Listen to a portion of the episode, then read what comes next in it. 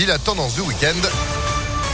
Et puis l'info, bien sûr, c'est avec Clémence Lobari. Bonjour. Bonjour à tous. Le gouvernement desserre la vis. Jean Castex a présenté hier soir le calendrier pour une levée progressive des dernières restrictions.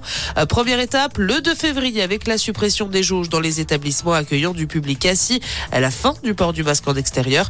Le télétravail ne sera également plus obligatoire. Deuxième étape, le seize février, les discothèques pourront ouvrir. Elle prévoit aussi la reprise des concerts debout et le retour de la consommation dans les stades, les sites et les transports.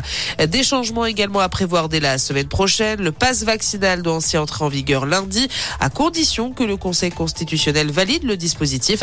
Il n'y a en revanche pas de changement pour les adolescents de douze à quinze ans, pour qui le pass sanitaire classique continuera à s'appliquer. Des adolescents qui pourront également recevoir à partir de lundi une dose de rappel. Enfin, concernant le protocole sanitaire à l'école, le Premier ministre a précisé qu'un allègement était envisagé au retour des vacances de février. Un point qui cristallise les tensions avec les enseignants. Appelés à se mobiliser ce jeudi par plusieurs syndicats, ils ont été moins de deux pour cent à faire grève selon le ministère de l'Éducation nationale.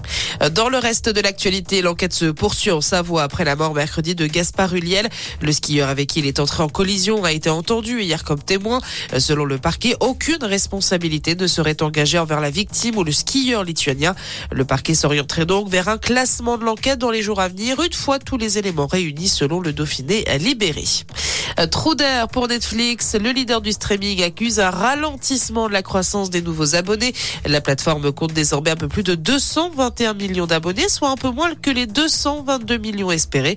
Conséquence immédiate, l'action du groupe californien a perdu hier vingt pour cent lors des échanges électroniques après la clôture de la bourse.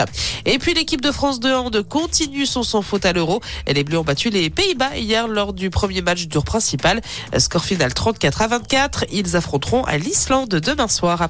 Voilà pour l'essentiel de l'actualité. Excellent début de journée à tous. Merci beaucoup Clémence. Prochain rendez-vous info, ce sera avec Sandrine Ollier à six heures trente. L'actu continue sur impact f m point f r. six heures zéro deux, c'est la météo.